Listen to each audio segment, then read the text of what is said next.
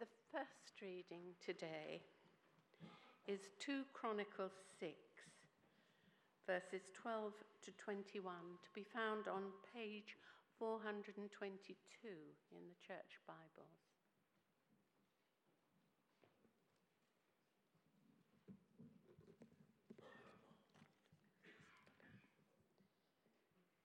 Let us pray. Solomon's prayer of dedication.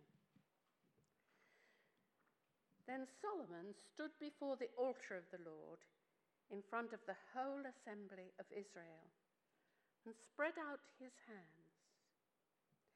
Now, he had made a bronze platform five cubits long, five cubits wide, three cubits high, and placed it in the center of the outer court. He stood on the platform and then knelt down before the whole assembly of Israel and spread out his hands towards heaven. He said, Lord, the God of Israel, there is no God like you in heaven or on earth. You who keep your covenant of love with your servants, who continue wholeheartedly in your way. You have kept your promise to your servant David, my father. With your mouth you promised, and with your hand you have fulfilled it, as it is today. Now, Lord, the God of Israel, keep for your servant David, my father, the promises you made to him when you said, You shall never fail to have a successor to sit before me on the throne of Israel, if only your descendants are careful in all they do to walk before me according to my law, as you have done.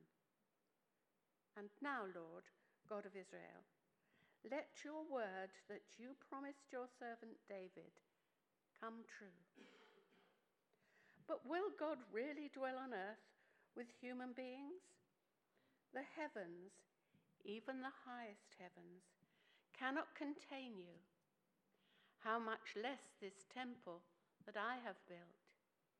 Yet, Lord my God, give attention to your servant's prayer and his plea for mercy. Hear the cry and the prayer that your servant is praying in your presence. May your eyes be open towards this temple day and night, this place of which you said you would put your name there. May you hear the prayer of your servant.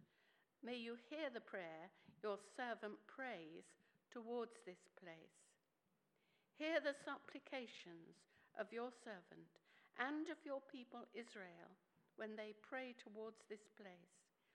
Hear from heaven your dwelling place, and when you hear, forgive. This is the word of the Lord. The second reading is taken from St. John, chapter 4, verse 7 to 24, to be found on page 1007.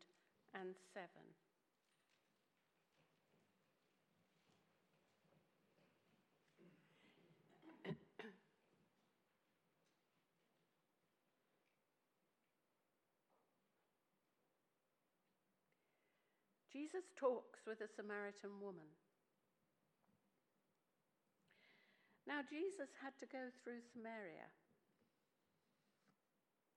So, when a Samaritan woman came to draw water, Jesus said to her, Will you give me a drink? His disciples had gone into town to buy food. The Samaritan woman said to him, You are a Jew and I am a Samaritan woman. How can you ask me for a drink? For Jews do not associate with Samaritans. And Jesus answered her, If you knew the gift of God and who it is that asks you for a drink, you would have asked him, and he would have given you living water. Sir, the woman said, You have nothing to draw with, and the well is deep. Where can you get this living water? Are you greater than our father Jacob, who gave us the well and drank from it himself, as did also his sons, his flocks, his herds? And Jesus answered, Everyone who drinks this water will be thirsty again. But those who drink the water I give them will never thirst. Indeed, the water I give them will become in them a spring of water welling up to eternal life. The woman said to him, Sir, give me this water so that I won't get thirsty and have to keep coming here to draw water. And he told her, Go, call your husband, and come back. I have no husband, she replied. And Jesus said to her, You are right when you say you have no husband. The fact is, you have had five husbands, and the man you now have is not your husband. What you have just said is quite true. Sir, the woman said, I can see that you are a prophet. Our ancestors worshipped on this mountain, but you Jews claim that the place where we must worship is in Jerusalem. Woman, Jesus replied, Believe me, a time is coming when you will worship the Father neither on this mountain nor in Jerusalem. You Samaritans worship what you do not know. We worship what we do know, for salvation is from the Jews. Yet a time is coming, and has now come, when the true worshippers will worship the Father in the Spirit and in truth, for they are the kind of worshippers the Father seeks. God is Spirit his worshippers must worship in spirit and in truth. This is the gospel of the Lord.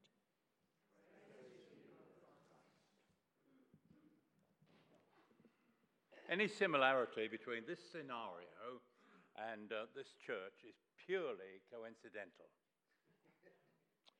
Good to see you, Fred. Oh, I've just come back from church.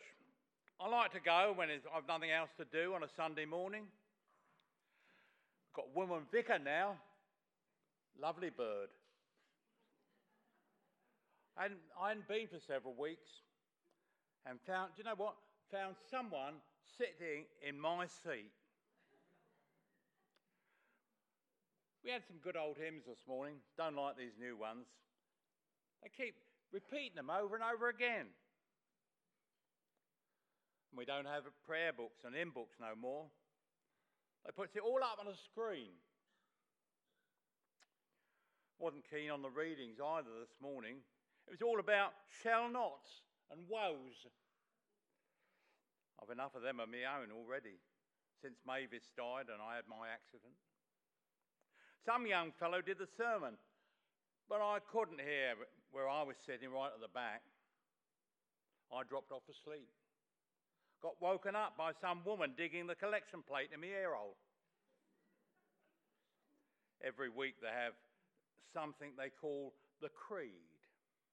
It's supposed to be about what you should believe. But I can't get my head around this Holy Spirit. It was always the Holy Ghost to me.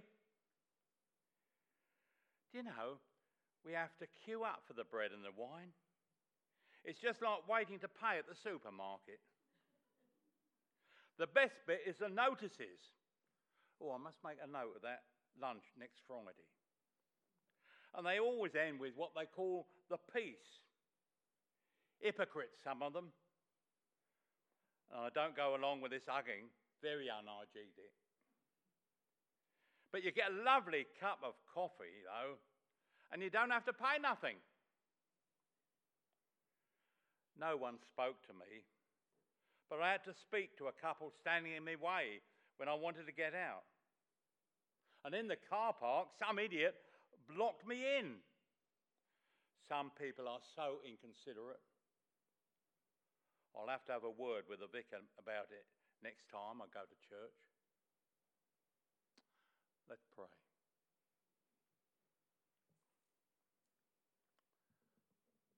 Lord, this morning we are thinking about real worship.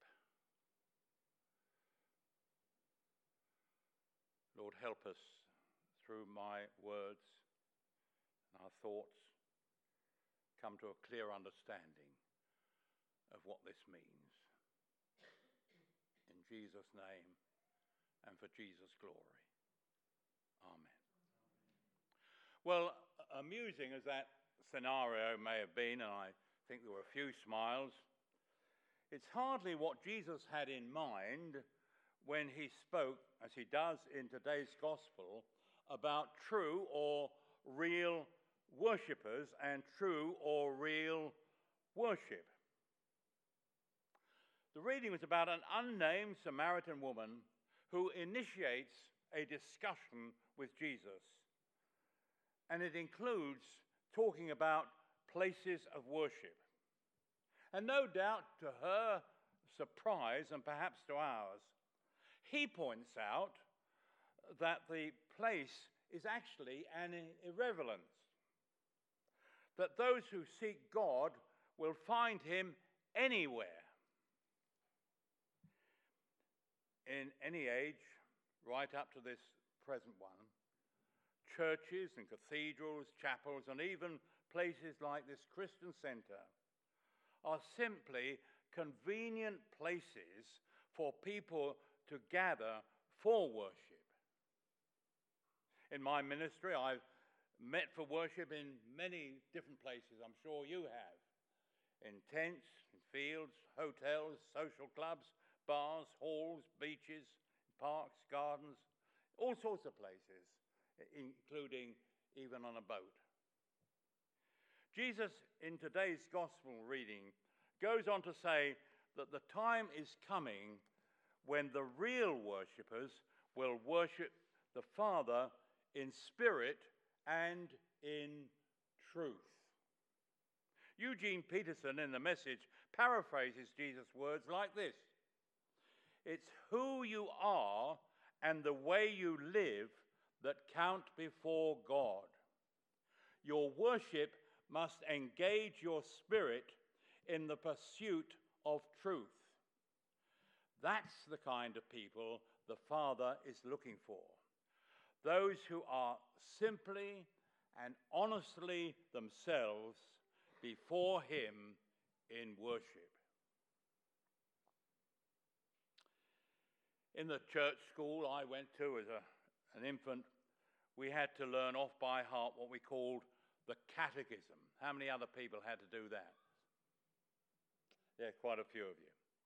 Uh, but, but in, the, in the, what was called the Westminster Shorter Catechism, it, it begins differently and asks the question what is the chief end of man?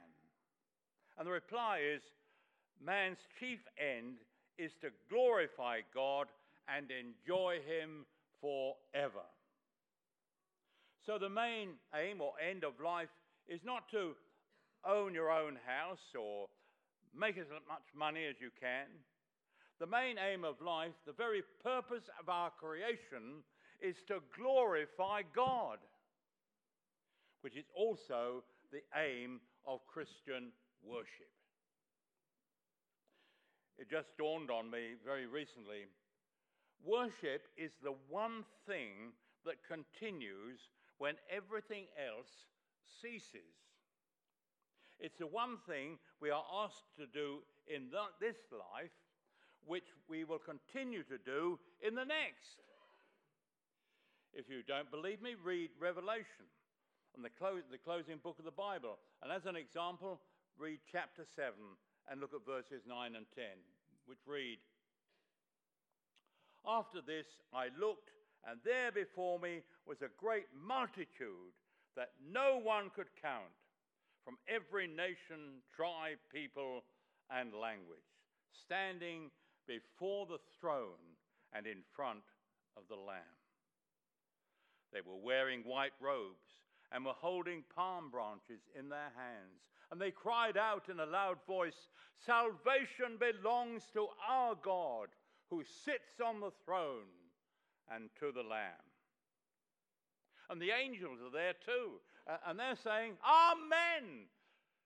Praise and glory and wisdom and thanks and honor and power and strength be to our God forever and ever. Amen. Does that thrill you? Does that excite you? It does. Then go home and at least read the rest of chapter 7 of Revelation. That's just for starters. Meanwhile, we need to grow to understand what true or real worship is.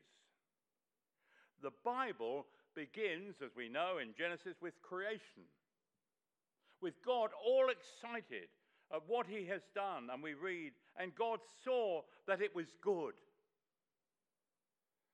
And the Bible ends with worship. The fact is that from cover to cover, the Bible is a story, a record of worship throughout God's people are essentially a worshipping people. Oh, yes, at times in the early days, some aspects of worship appear to be rather crude and, uh, and primitive, with what we would now consider to be essential elements missing. The problem, for example, with Samaritan worship uh, was that it was only based on the first five books of the Bible. The Samaritans ignored and rejected the rest of the Old Testament. They knew nothing about the great messages of the prophets or the experiences of those who wrote the Psalms. As a result, rather than being centered around love, their worship was centered around fear. Their emphasis was on the creation rather than on the creator. Just as today, in many places, the emphasis of worship seems to be more on church buildings and the things in them rather than on God through his Son, our Lord and Savior, Jesus Christ. And many, like the Samaritans of old, pick and choose what parts of the Old and New Testament they accept or reject. In his book, Free to Worship, the author, Bishop Michael uh, Marshall, writes Christianity goes disastrously and dangerously wrong when Jesus is worshipped but not followed.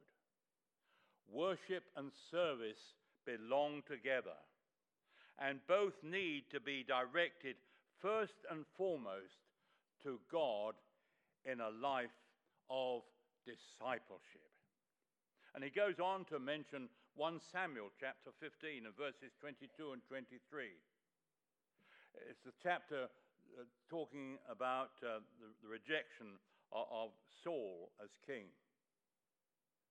The problem, well, it is highlighted in Samuel's conversation with Saul when he asks the question Does the Lord delight in burnt offerings and sacrifices as much as in obeying the voice of the Lord? To obey is better than sacrifice, and to heed is better than the face of rams. Because you have rejected the word of the Lord, he has rejected you as king. Yes, of course, worship is associated with singing hymns and reading the scriptures and praying and preaching, etc.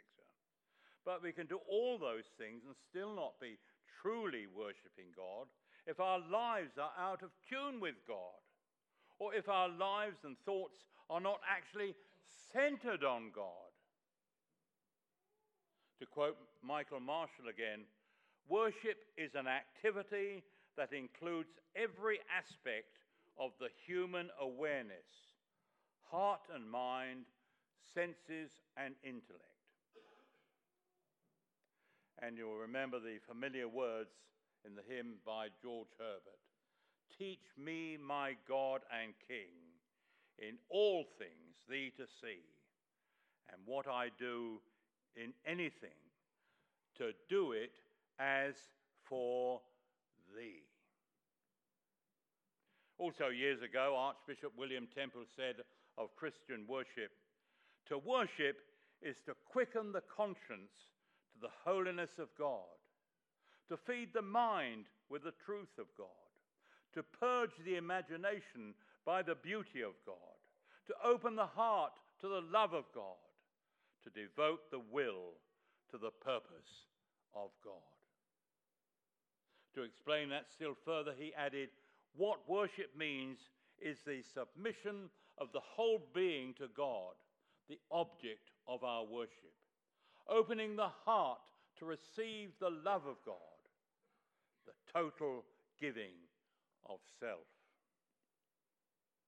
In the coming weeks, in the run up to and over the Christian period, at some time we'll be hearing the account of the visit of the Magi to see Jesus. And I suggest to you that the most precious gift that they offered to Jesus was not the gold, not the incense, not the myrrh, but their worship. Their worship. The purpose of their visit was to worship Jesus. The giving of the gifts was an expression of that worship. Just as our singing of hymns is an expression of our worship. Just as the saying of prayers is an expression of that worship. Just as reading the scriptures is an expression of that worship.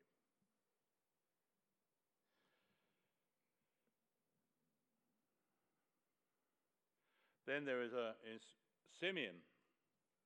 You remember when Joseph and Mary took Jesus to the temple in Jerusalem for the first time? They met Simeon, who took Jesus in his arms and immediately began to praise God. He gave God the glory. He worshiped God with true, real worship. For the promised moment he had been waiting for had come. The same day, in the same place, an 84 year old widow set up camp in the temple and spent each and every day fasting and praying. Her way of showing her complete devotion to God by worshipping Him. A beautiful example of real or true worship. Jesus in John chapter 4 reminds us that what the Father is seeking are true, real, and may I add a third word, genuine worshippers. I'm sure we would all like to think our worship is genuine, but the question is is it? Well, according to Jesus, not unless it is in spirit and in truth. Since God is spirit, he is not confined to particular places, and so wants us to worship him wherever we are. But I would say, particularly when we come together as we are this morning, or when we are in our homes. But that doesn't rule out worshipping him at any other time and in any other place. I frequently use the time uh, it takes me to drive from my home to the swimming pool five days a week uh, to, to pray, to, to sing hymns, to thank God for the new day, and to commit the rest of the day uh, to Him. But that's not the only time. We can use any time and should use any time and every time to praise and worship God. Since God is spirit, our worship should be seen as a gift to God. And in doing so, we need to be applying the gifts of the Spirit. Everything to do with our worship of God should be Spirit led or led by the Spirit. It ought also be scriptural, as in this particular act of worship, sacramental. Although so much of our worship is expressed through our lips, God is looking for worship that has its roots, has its basis in what is going on in our hearts and in our minds. Worship, my friends, is a way of life, a life given totally to the service of God, a life that brings glory to Him and to Him alone. He needs to be the center, the focus of everything we do. And when it is, we shall understand more fully what we mean by real and true worship.